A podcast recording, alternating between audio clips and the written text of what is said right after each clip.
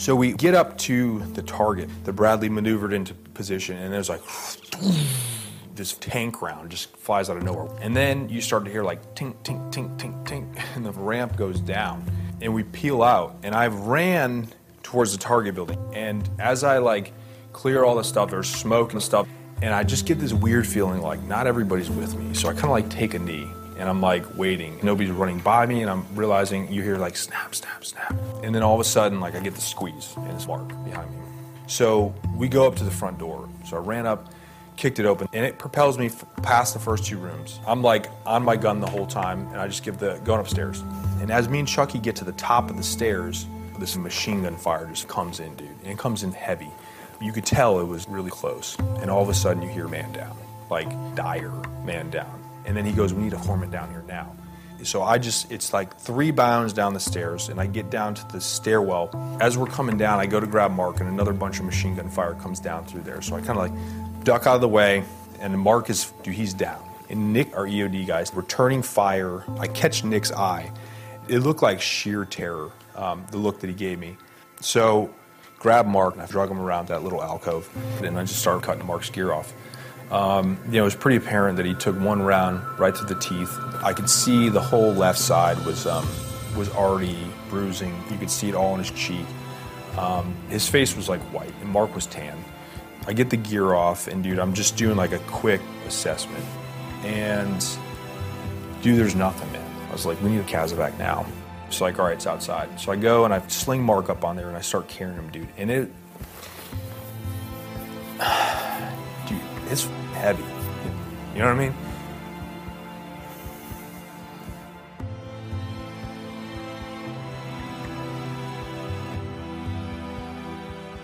Welcome to the Global Recon Podcast. I'm your host, John Hendricks. I'm on with my co host, uh, Chantel Taylor, former British Army combat medic. Uh, Chantel, it's been a couple episodes. How's it going? Yeah, good. Good to be back, John. And we have a special guest on with us, Turbo. Turbo served for a number of years in the United States Navy. Um, he's had some intense experiences. He is a retired U.S. Navy SEAL. Turbo, it's an honor to have you on. How's it going? Uh, thank you. Uh, it's been awesome. I uh, really appreciate um, Chantel and you, John, put me on here. Yeah, it's it's great. It's really great to have you on here. Um, you know, we got a couple of things to cover and talk about. I know the audience is going to appreciate a lot of it. Can we start like from the very beginning and, and just talk about what motivates you to join the Navy? Yeah, sure, John. I well, I grew up in a small town in uh, Pennsylvania. You know, kind of in the mountains. Not really mountain man because we don't have big mountains up in Pennsylvania, but kind of a mountain man. We, you know, we had the true four seasons. But then I, you know, went to college. I'm a graduate high school, small high school.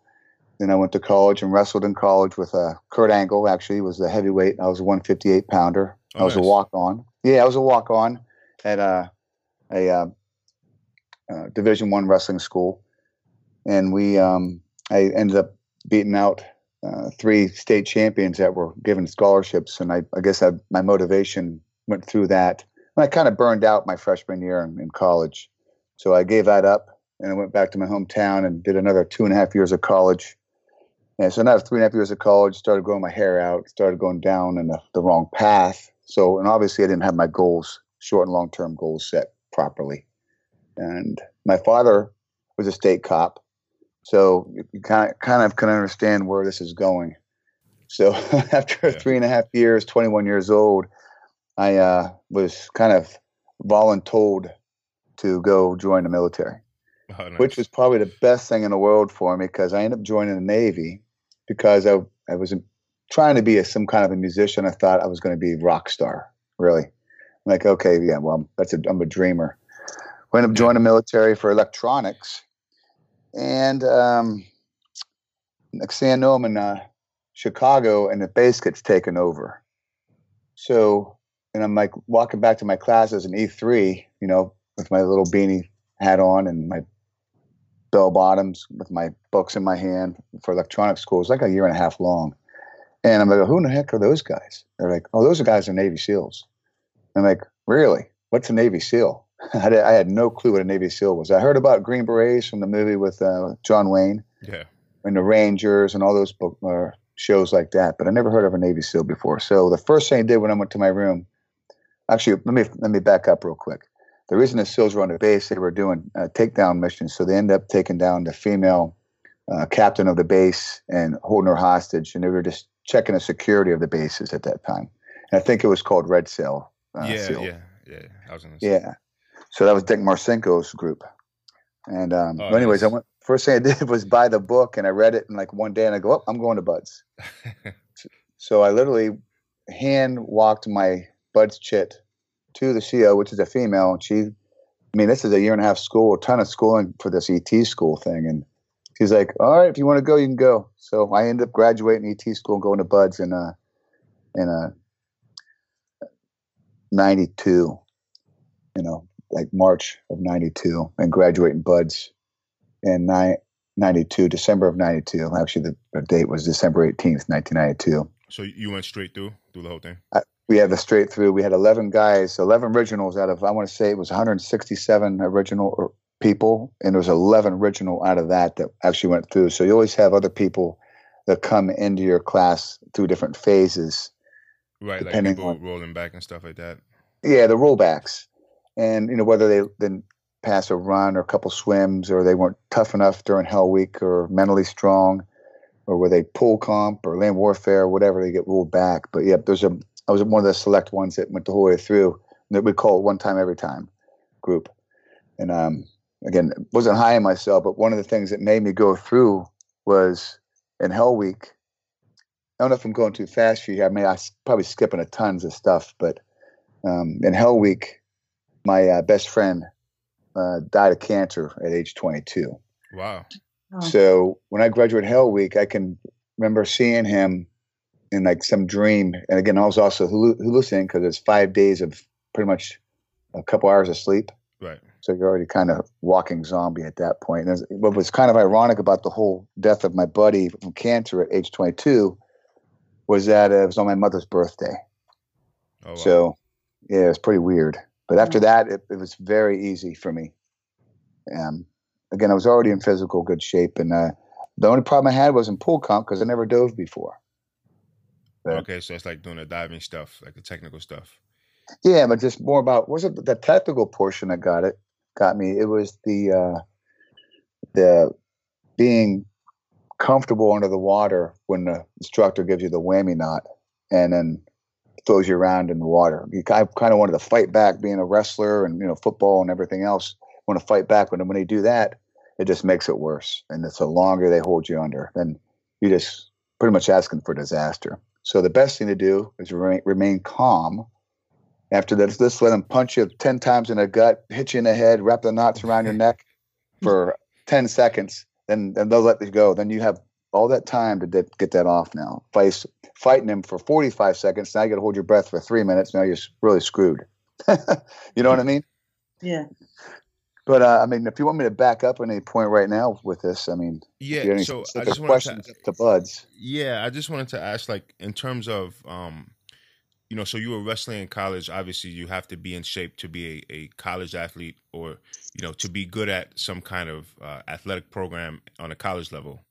Um, did you feel like when you when you began BUD/S, did you feel like it was very difficult for you physically, and and how was that whole process, and and you know, kind of the uh, the realization of of how difficult it was, uh, you know, on your brain. Yeah, the uh, the physical part of BUD/S and actually the SEAL teams was never uh, really a hard thing for me. I, I was I'm not I'm not high on myself, but I was always a you know sub six minute mile runner. uh, You know, benching 225, 30, 35 reps. You know, 5'9", Nice. 210, 215 pounds. You know, good shot. I mean everything else, but the the problem I had was the mind. We call it the mind fuck. So it was uh, the guy until you overcome that and start learning to uh, deal with it mentally. The mental games were the game, the games that got to me a lot, and I, literally almost quit Hell Week if it wasn't for my best buddy in the surf zone. You know, the surf zone where the waves are crashing over your head, your feet are facing the beach. The instructors are out there with bullhorns, and the water's crashing over. You do that for, I mean, sometimes up to three hours. You know, in 50 degree water, the sand's going up your sinus cavity. You're you're interlocked with arms, and the instructors are yelling at me or everybody lined up in it because we're supposed to be a straight line. And we're not. We're all disconnected, discombobulated, and you know, come like hour two, two and a half, I'm like, screw this shit. I'm out of here. And I'm literally getting ready to stand up. My buddy pulls me down. I'm like, no, screw you. And it, it pulls me down again. And my left arm's not even connected to anybody. He's like up in the surf zone floating. We got like three different chains going on. And next thing you know, literally a second later, instructor goes, okay, stand up, walk forward, evolution secured. I'm like, thanks, brother. Yeah. So that kind of stuff's what what got me a lot. But after that one, I kind of got a little bit better with it. But then you had this other instructor sitting in this damn IBS in, inflatable uh, boats that we used to carry in our heads along with the logs for hours and hours on end. He's sitting in there, we're freezing. And that's one of the big things is that the cold gets everybody. The, the triathlete, the Olympic runner, swimmer, those are the first guys to go. Mentally, they can't handle the, the cold and physically. It just gets to them. But anyways, this guy's uh, instructor sitting in this this uh, Zodiac, you know, boat with a bullhorn and a cup of coffee, tea, could be chocolate milk. Either way, he had steam coming off the top, so it was warm. Yeah. And um, he's sitting there with a sweatshirt on. You know, could have been drinking whiskey too. Who knows?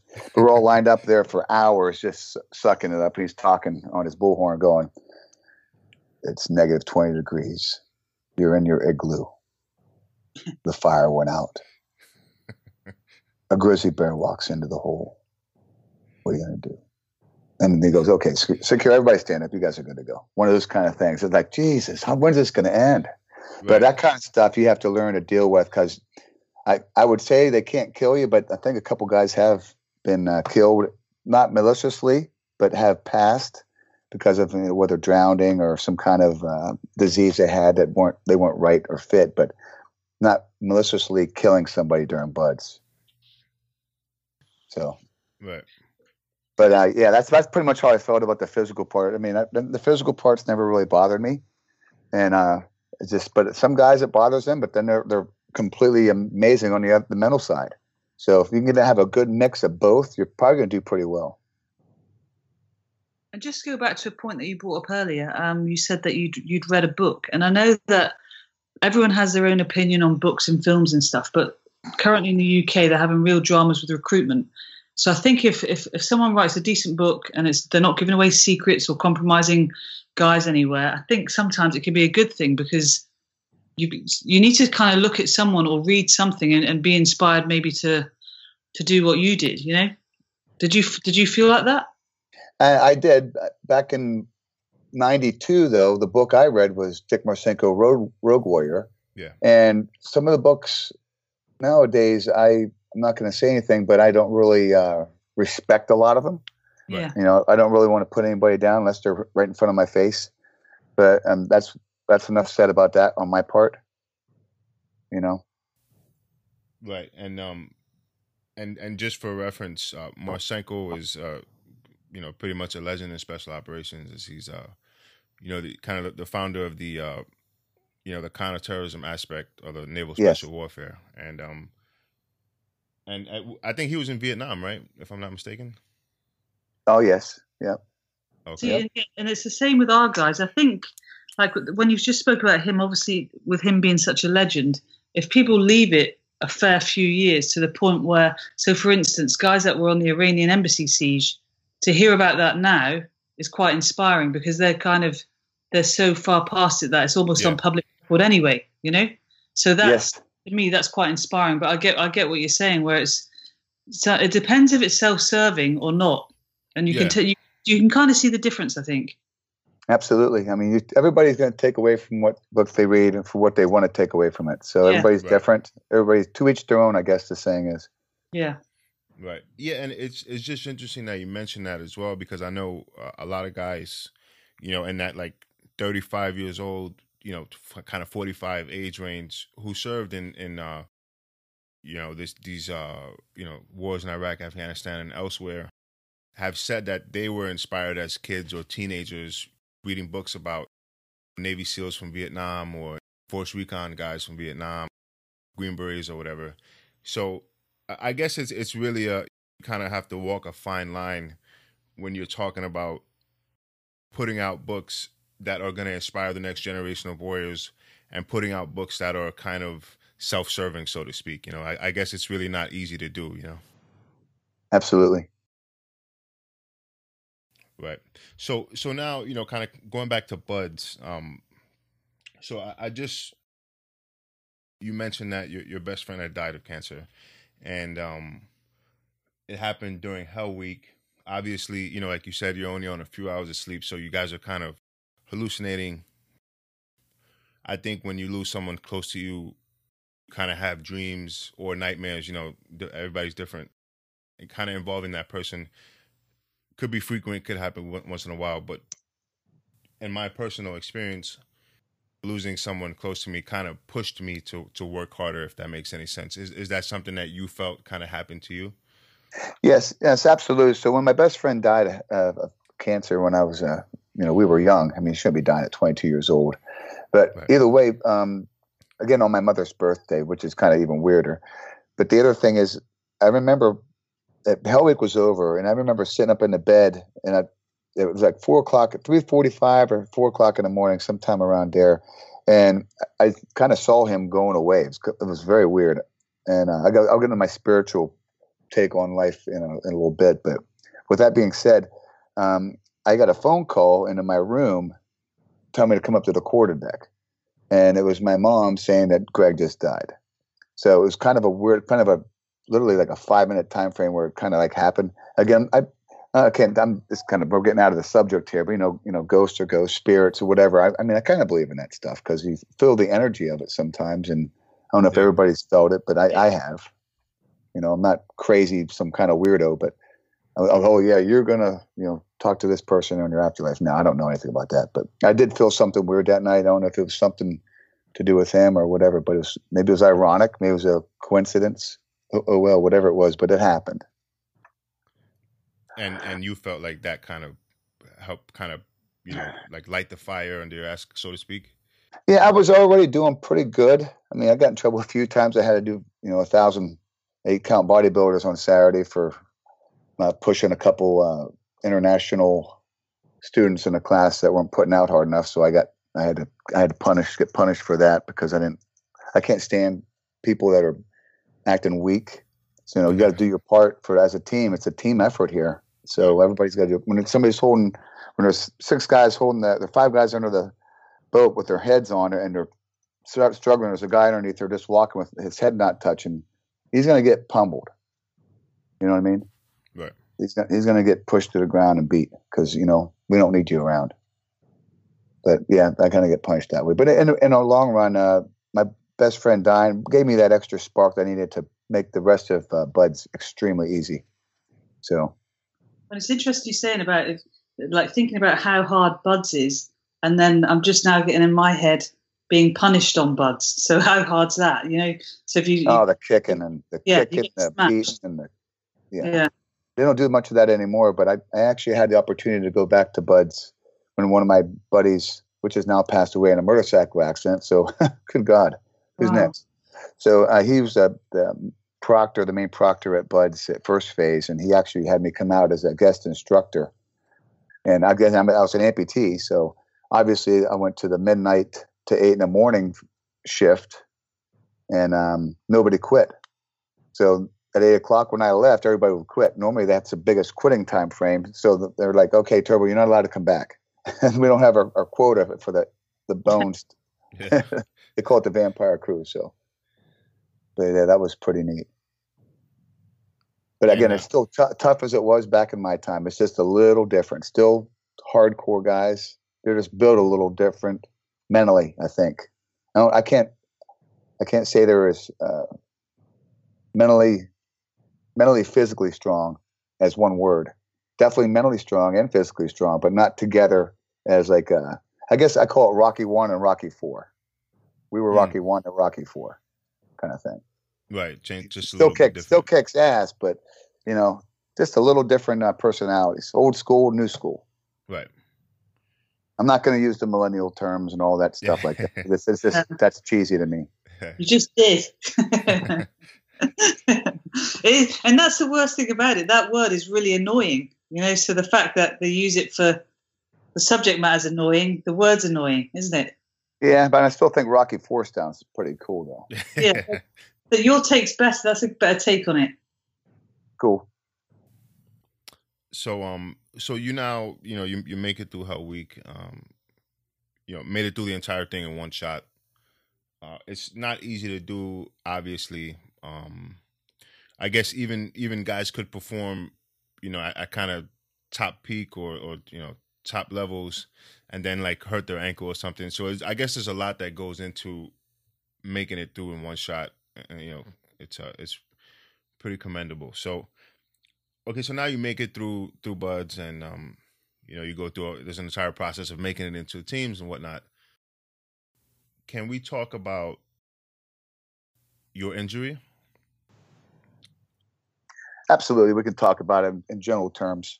Um, I'm not much to talk about myself, so I'll give you the basics. So you know, obviously September 11th happened, right? And um, you know, we all went to war. So I ended up going to war at the very beginnings of the war. And I think I was the second amputee. First guy was a Marine Corps guy stepped on a landmine that I recall. So I ended up going in a mission, uh, a rescue mission to save one of my best friends and actually my brother, uh, my work brother. And I ended up getting hit by a machine gun fire on the, on the insertion.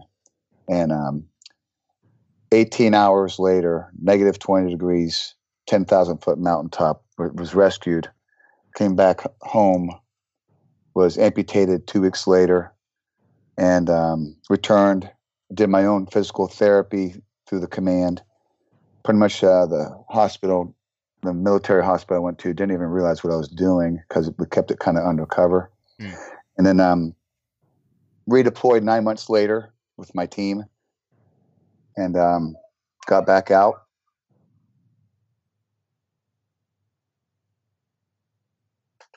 um, came back and decided um, I guess I don't need to be going back over there anymore. That thought facing my demons was going to be a good thing, but it just made it worse.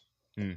So, so you know, obviously, that's something very difficult to go through. Um, you know, to to be wounded in combat and then, uh, you know, to have your to to be um, amputated. Um, Sorry about that. No, that's right. So, so you know, the, one thing we like to do on the on the podcast is to kind of get into what the mindset is when you're going through a, a very difficult process like that. Obviously, uh, it, you have to adapt to, you know, not having your leg anymore, and and um, there's the physical challenges, but really, it's really a, a tough thing to deal with mentally. Uh, can we talk about you know how some of that was for you? Uh, sure. Um, so when I got was shot and uh, ultimately ended up in an amputation, for me to amputate my leg was nothing. I didn't even care. I knew it was gone, and my main focus was to get back to war and just have a you know not revenge per se, um, just to um, try to do something back there with the boys and try to be part of the team again. So mentally, I was extremely stable, except for kind of the PTSD portion of it, like the but going to war, that's the first time I ever shot at, you know. So it's uh it's scary. If you're not scared, you're a freak. And you can be complacent all you want. And as soon as you get hit that first time, you're like, oh shit, that's what it feels like. So there's a lot of guys out there that go, you know, multiple deployments, let's say five to 15, whatever, over the last 16 years or so. You know, they've never been hit.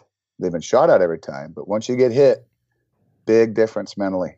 Right you think you're invincible, but now you're not invincible anymore. And you'll that's probably one of the big takes from from my thing. I I got a little skittish, you know.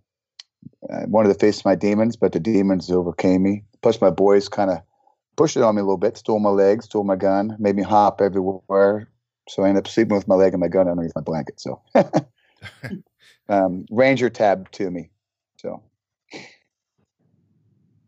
right, and um, the mental that's the mental portion I have for it, I guess. Right, and then you have to go through like the whole physical therapy, like you know, running again, that kind of thing. Um, did you feel like it it, it kind of made you like you kind of got out of shape in the process of, of you know healing and stuff like that, like before you started the therapy again? Absolutely. Uh, well, after I um, was shot, I lost half my body's blood supply. I um, was I weighed like 215 when I was shot. I, I, think I weighed 160 when I left the hospital. Wow. And um, I gained it all back from my mama's uh, hot fudge sundaes and stuff. I got my baby fat back on, I guess, if you want to call it. And then I started turning that baby fat into operational um, strength and stuff I needed to do to get back over there because then we're going to be let me go as an iron marshmallow. They needed to be back in my uh, fighting weight. You know what I mean? Right. And, that, and you can kind of tell from your voice how strong you are. But I'm looking at a picture now that says you were at the Warrior Games in 2016. So obviously, all that sort of all that stuff that you went through, you just weren't prepared to stop. Well, yeah. So that's another thing. I I started getting involved with the Warrior Games in um, that time frame, and the main reason I went to that was to give back to all the other amputees and mentally messed up people out there with PTSD, TBIs, uh, bilateral amputees, back injuries, spinal, wheelchair guys. Because I mean, I, I, classify myself with a left, you know, a, a, one leg below the knee amputated. Didn't lose my tattoos, which is another story I could talk to you about, which is pretty funny. Um, I don't consider myself that big of an injury, to tell you the truth. I mean, it's nothing to me. But when I see a guy in the Warrior Games, this a prime example. This Air Force guy I saw a couple years ago. He uh, literally had maybe halfway down his humerus, which is his his arm above above the elbow, that not that bone there, chopped off, and literally both legs right at the hips, so no nubs, and the right arm completely at the uh, you know the shoulder. So it could have been opposite. Jesus shoulders, and uh, he's doing a 50 meter swim. So you can tell this guy's. I think he was like a Japanese guy, he had a really long face. You can tell the guy was a big son of a bitch.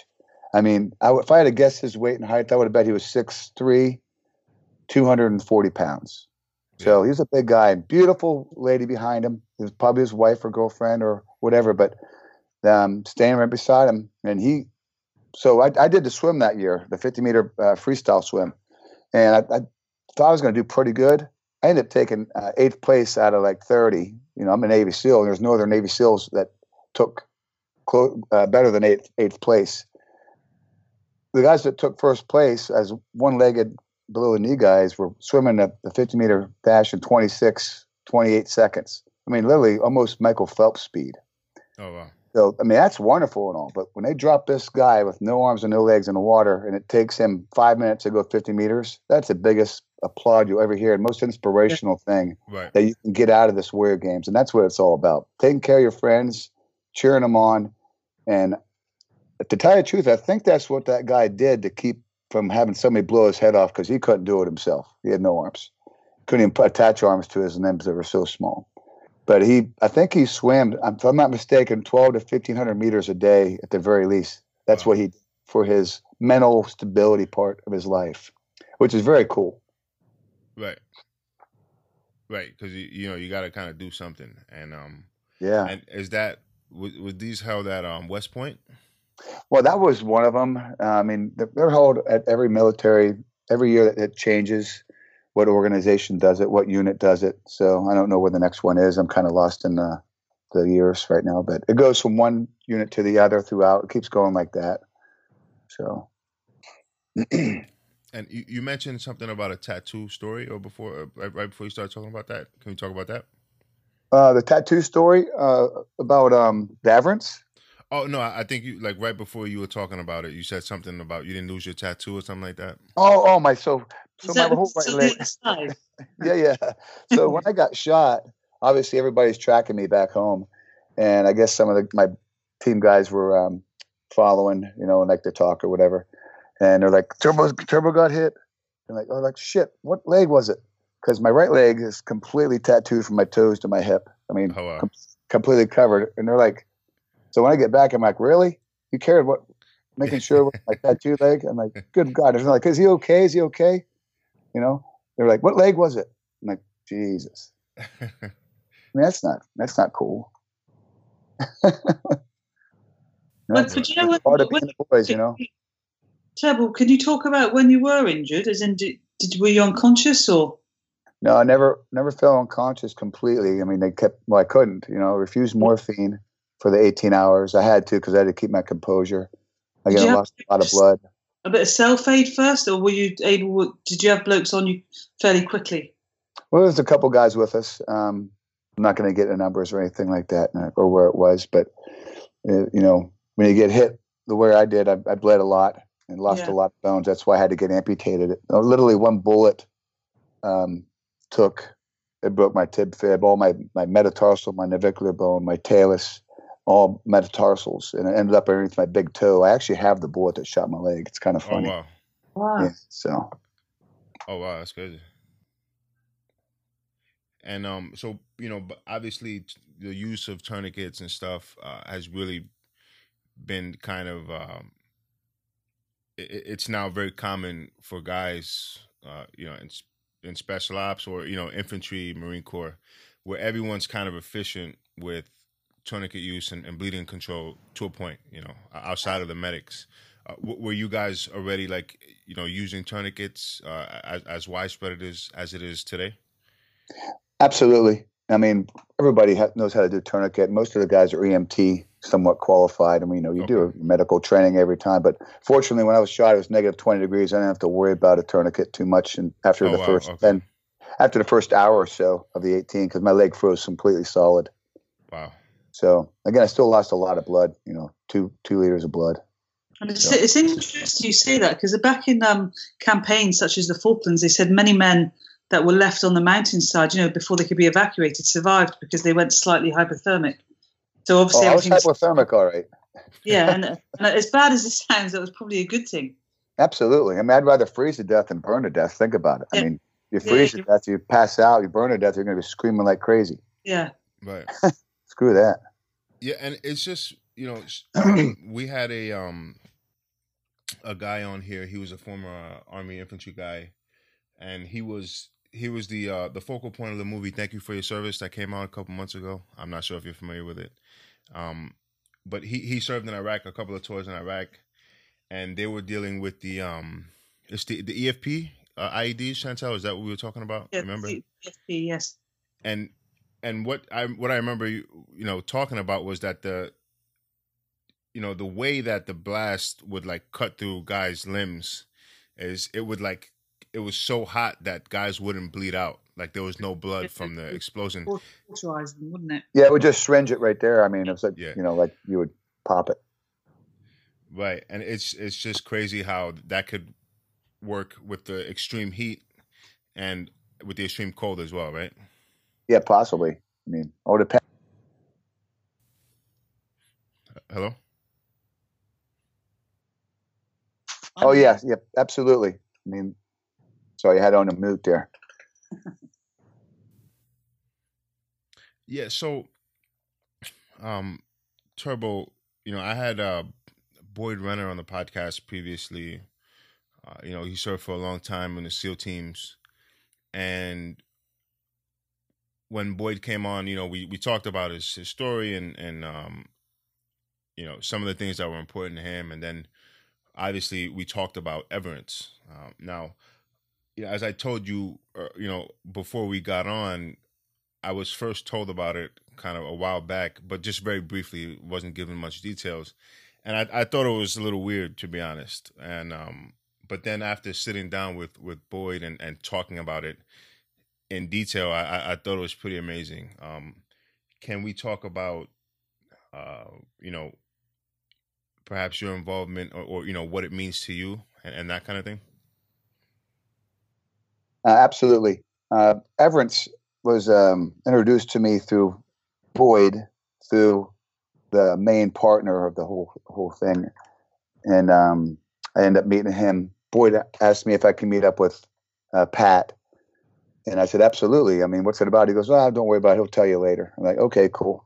So, and it was going to meet him up at a um, a local uh, place that we go to, you know, for dinner and stuff like that, and I was going to had to pick my daughter up at a certain time, and she ended up, again, she was a lot younger at the time, and she ended up having to go potty her pants. So I, I had to go get her from school and bring her home. I had to call Boyd and say I can't make the meeting. So it was kind of weird. And then I called him up back up a little bit later, and I said, "Hey, you know what? I'm back out right now. We have a babysitter. We'll meet you here."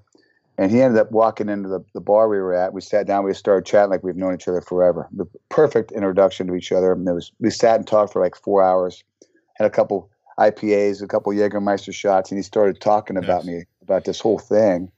And I was I was extremely skeptical skeptical at first, and I didn't really understand it until he started explaining the process and some of the people involved. I mean, I, I don't even know half the, the terminologies for these things, you know, you know, molecular biology and stuff like that. And Right, started kind of like explaining stuff. yeah. I mean, absolutely. The science behind it all is pretty weird. And I mean, I can understand a lot of people uh, being hate on it because they don't understand it. And uh, again, once you understand it and you put it to, to work, it makes a lot more sense. And after probably, you know, four hours of this whole thing, I ended up wanting to love it. And I was like, what, it ta- what does it take to me get, get on the team? And so I really enjoyed it. And uh, after that, I've been like full blown, just loving it. And, and well, again, once you understand it, it turns into love, Right, and With- um, you, with, you especially with what you can do to it. You know. in layman's terms, how like because I've, I've I didn't um, do the interview with um, with Boyd. So if you were to explain to me in layman's terms, how what how do you explain it? So I don't have any tattoos, for instance. If, if Well, I you- mean, Everence stands for forever and reverence. yeah, You know, reverence has meaning meaning pretty much great respect for someone. You know, Mm-hmm. obviously forever is forever. So that mean that being said, so I have my daughter's DNA encapsulated from her saliva, and Yeah. two micron spheres, and which the spheres are uh, made of PMMA, which is the plastics you use in you know heart valves, joints, and all that other stuff. Your body can actually uh, keep in your body and not make a. Well, uh, some people are allergic to plastic, so you, that's very little. But then you uh, get that back in a powder form. You put it in one of the inks that you want, and you put it in your body where you want to.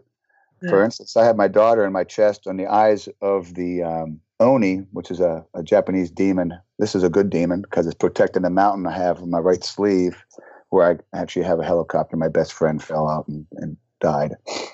So she's looking over the mountain where I came from, and wherever I go on a trip, she's with me. I don't have to have a picture. In other words, like a lot of hmm. guys carry pictures or a medal or a necklace, bracelet, whatever. No, she's with me, and my wife's in my hand, and the stars in the skull. So she's with me. Little, how, how funny that when you were making that trip for the meeting, um, it was to do with her why why you couldn't make it. Do you know what I mean? Is that what you meant when you said that? There was a strange that it was because of your daughter that you couldn't make the meeting. ab- absolutely, yes. Every, Yeah. every meeting you go to now, she's there. yeah, it's weird, huh? Yeah. But have you have you explained this to her? What does she think? She's so this is so funny. So the video they made for the Everence.life site, I mean, I'm one of the main ones. I mean, I don't know why they picked me, but they did. And so I had to do the best I could being on video for the first time. So listen, then I started watching the video and she was on my lap and we're watching um, you know, probably uh, it could have been any one of 20 different cartoons that she watches after school. Probably Eleanor, Elena or Av- of Avalor or something like that. By the way, I'm sitting in my daughter's um, vanity right now doing this in a bedroom. so I, I'm watching this video with her. She's like, and she saw a picture of herself, and that was at the Warrior Games, and we were sitting at by the fountain. And uh, she's like, "Can I watch that again?" So we ended up watching it like ten times in a row. She just loved it, and she's like, she, "I'm full of tattoos," and she's look, she's like, um, "Is that how tattoos are?" So it's not like a little tattoo piece of paper. She, I go, "No, they kind of hurt a little bit there, honey." She's like, but we ended, ended up getting her ears pierced here recently at a tattoo joint uh, in town here, and um, she she did very well with the needle. So whenever she wants to get Everence, she can get it. awesome. But yeah, That's- that's that's pretty much it for that. She, she'll just see it as a collection of pictures, you know, being so young. Yeah, That's pretty cool. yep. so when you um so like just for kind of people to understand a little bit everence can be added to a tattoo that you already have right Absolutely. Um, Everence can be added to a pre-existing, a new one. Um, any anything you want. You don't even have to have ink in it. You can just put Everence in clear. I don't even know if there is clear ink. You can get it in white or whatever is probably the best. Then or just then just put it in your body. I'm not sure if you mix it with water or not, but if you just wanted to get that without a you know a big tattoo on your arm, you could probably do that if you wanted to.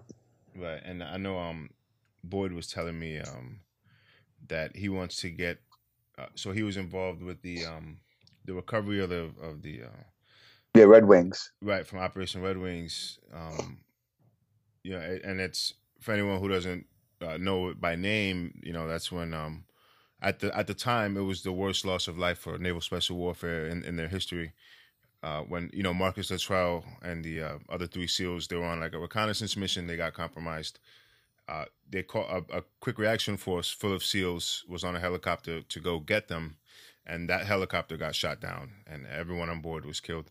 So, I, obviously, it's a very important uh, and historical mission for someone to be involved with because they had to search, you know, search for the bodies and everything. And um, Boyd said that to him, it was one of the most important missions of his career. So what he did was he took some sand from the mountaintop where they were recovering uh, the bodies of these seals, and he kept it with him. And he he said one of the tattoos that he's gonna get, he's gonna get that encapsulated into it. Um, you know, along with his wife's DNA uh, for you know a, a different tattoo. Uh, you know, which I think is pretty awesome. And that, you know, you say there, John, it's like you do get obviously when things like this um, come about, and when when there's there's meaning to something to somebody, you will always get those negative people out there that kind of they, they don't see the value and they don't see these different things. But I think yeah. just as much as they don't see the value, it doesn't matter because it's not their. It's, it's down to the individual, and it's, it's down to the individual whether you know they want to. And I, and I think that that can't be a bad thing. Yeah, I mean, it's like, look, if if if you don't agree with something or whatever, um, you know, if if you think McDonald's is bad, are you gonna stand in front of McDonald's with a sign all day and like bother people going in and out of it? You know, um, yeah, yeah, it's just like annoying stuff, and you know, you're just hungry if you did that. That's yeah, it's like who has fucking time to to do that kind of shit, right? You know, we all have things that we have going on in our lives, and um, you know, in my opinion, it's just a waste of time. Um, but it, you know, it is what it is. Everybody can you know spend their time how they want to spend it. Um, so aside from the Warrior games, you've done some other stuff uh, for charity. Uh, uh am I right? Uh, Absolutely. Uh, it's always for everything I do is either with uh, wounded vets or active duty, or for fallen comrades that um, we want to honor in some way, shape, or form. So, and I, the, my favorite is doing it for the fallen because I um, I love to give smiles on people's faces that are extremely sad, and that's yeah. one way of doing it. So, and uh, one is uh, called Operation One Voice. I've been with for the last three years, and uh, what we do, we do a 400, 400 mile bike ride, a road bike ride from um, um, Georgia to Florida. I'm not going to go tell you where, but it's a 400 mile bike ride. Nice. And we do about 100, 100 mile days, and anywhere from 15 to 40 people on the team. And um, it's a good ass kicker. And but the thing is, though, when you're doing it, you're like, it's just for a guy that's dead. So I don't give a shit how much my ass hurts or my neck hurts or my back hurts. We're gonna have fun. We're gonna talk, and we're gonna you know talk about good times. And is it everyone doing it? Is it all like you know teammates and stuff like that, or is there yeah, family involved? Or? No, there's no family involved. We meet up with the family afterwards at a Warrior Weekend, but at a certain place. But we have everybody from you know um, uh, other government agencies to to police to football players to nice. military and stuff like that. So it's pretty good, good group of guys, and we all get along. And I don't know how you couldn't get along, you know. But we all have feel the pain together, and we we laugh and and cry together, you know. So it's all good. And, and those sorts of things is what it's that it's that, that sort of the, those words that you you hear and you and you you understand them when it works for you. Is that you know helping when you're doing something that's about someone else. Generally, it helps you. Yeah. You know, because if you focus on yourself, it's very hard to kind of recover and and and get that sort of stuff out. But if you make it, if it's about somebody else, it's far. It's, it, it seems far easier to do if that makes sense. No, I don't think that's true. that still sucks ass. but You said you didn't care about the huh? You said you didn't care about the pain. Well, I don't care about the pain until it really, really hurts, and sometimes but you know what I mean. You might not. By reasons, and it's how it, it must help the guys that are doing it. Is my point. Maybe I re, I worded it wrong. Well, absolutely, absolutely. I mean, I, don't get me wrong. I do hurt. You just might not see it as much on my face as you will somebody else's.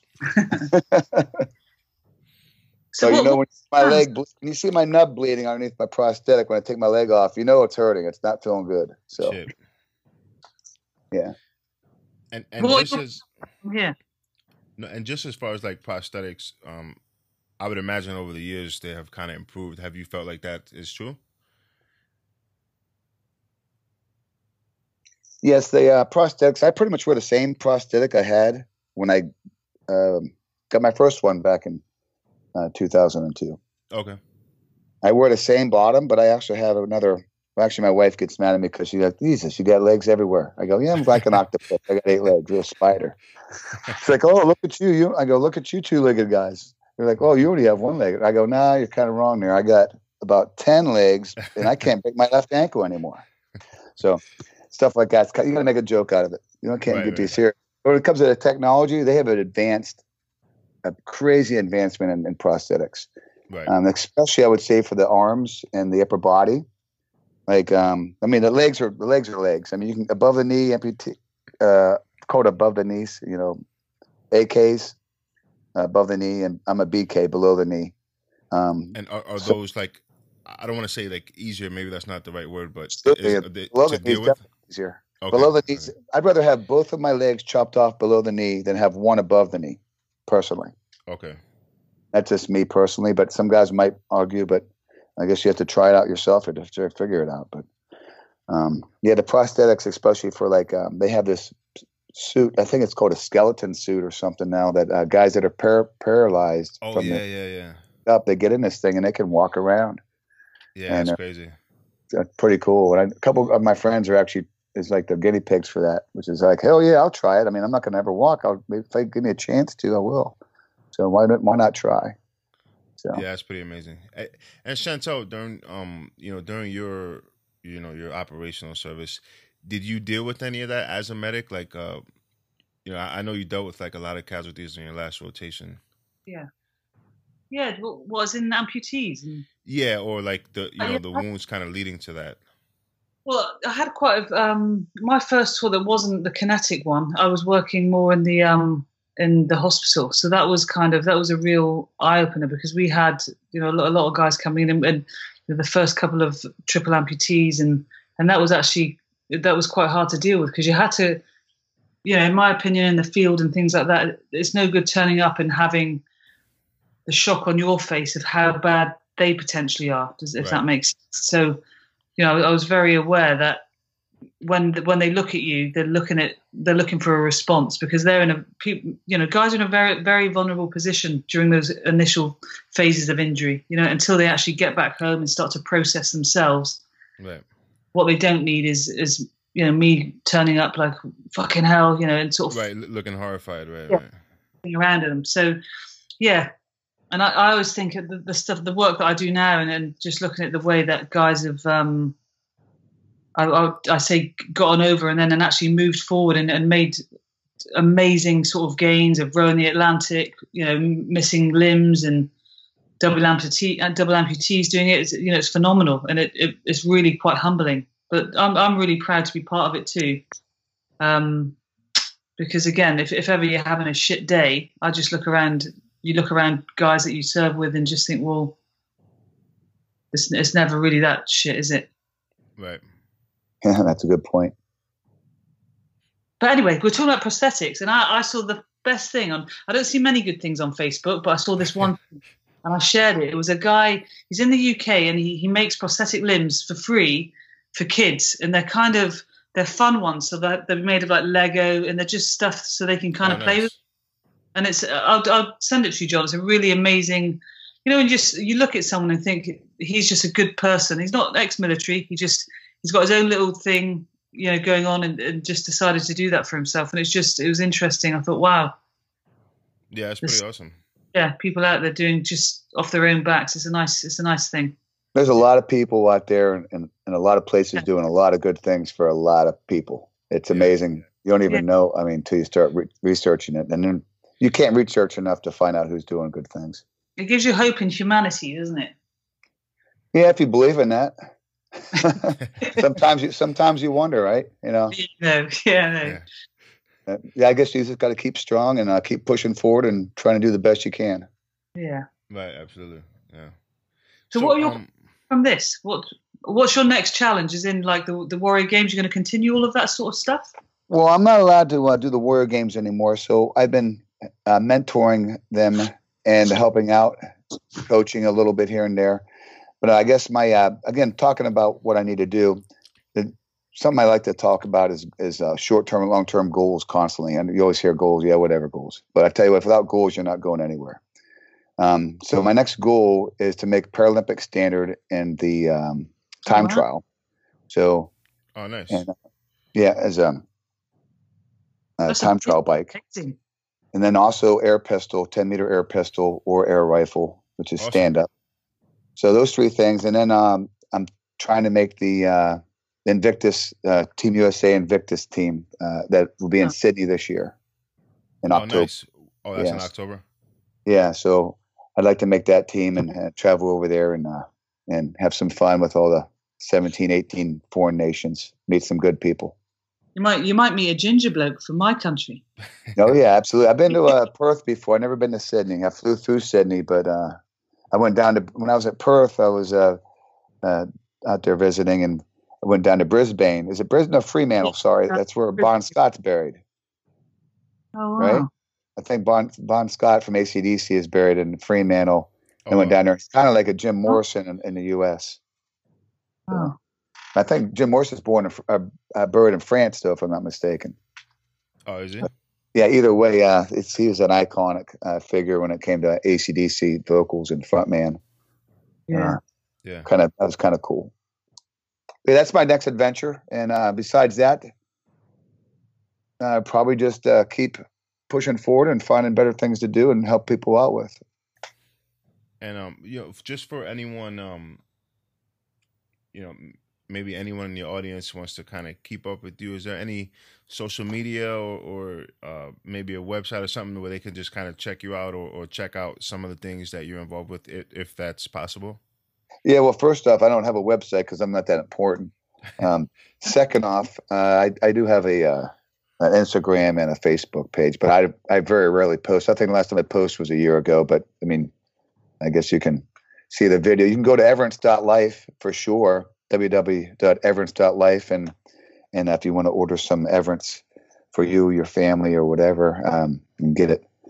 Um, there's a 25% discount code for it uh, if you use my my code uh, Sierra Tango 185, which is my code, and my BUD/S class 185. Nice. So ST 185. So that's where that came from. If you want to, if you want to try it out and check it out, but there's a lot of video, cool videos on the site.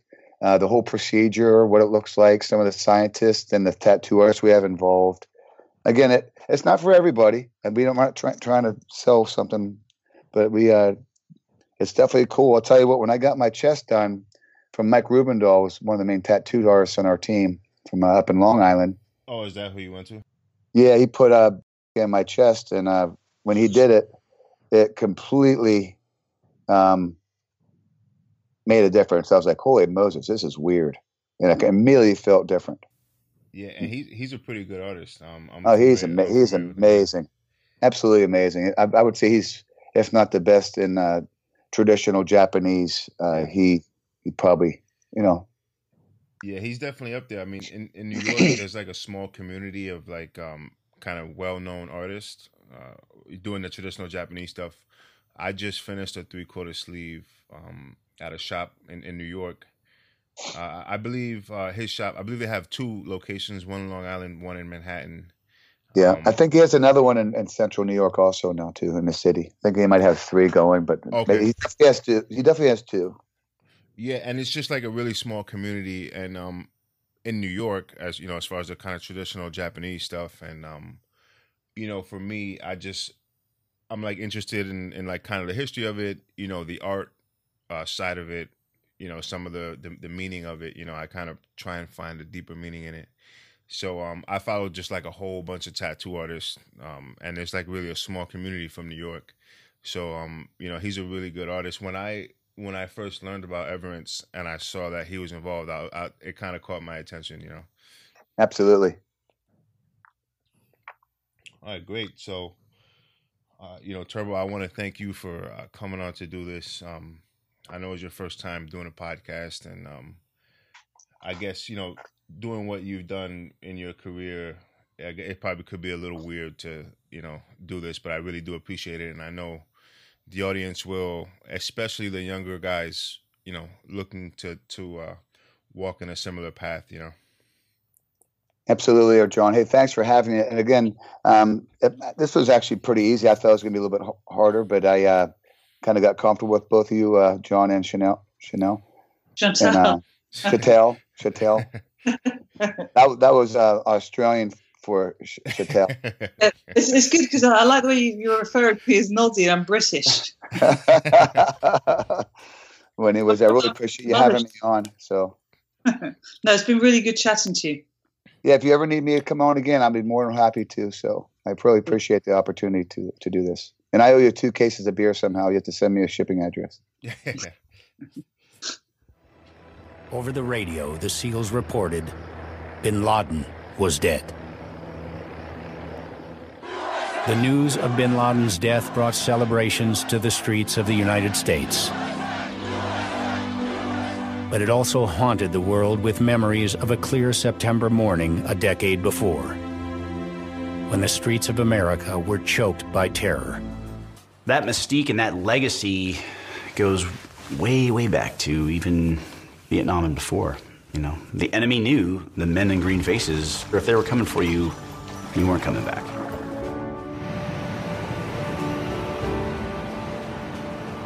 Since World War II, SEALs and their forefathers have faced whatever threat the enemies of each generation have posed.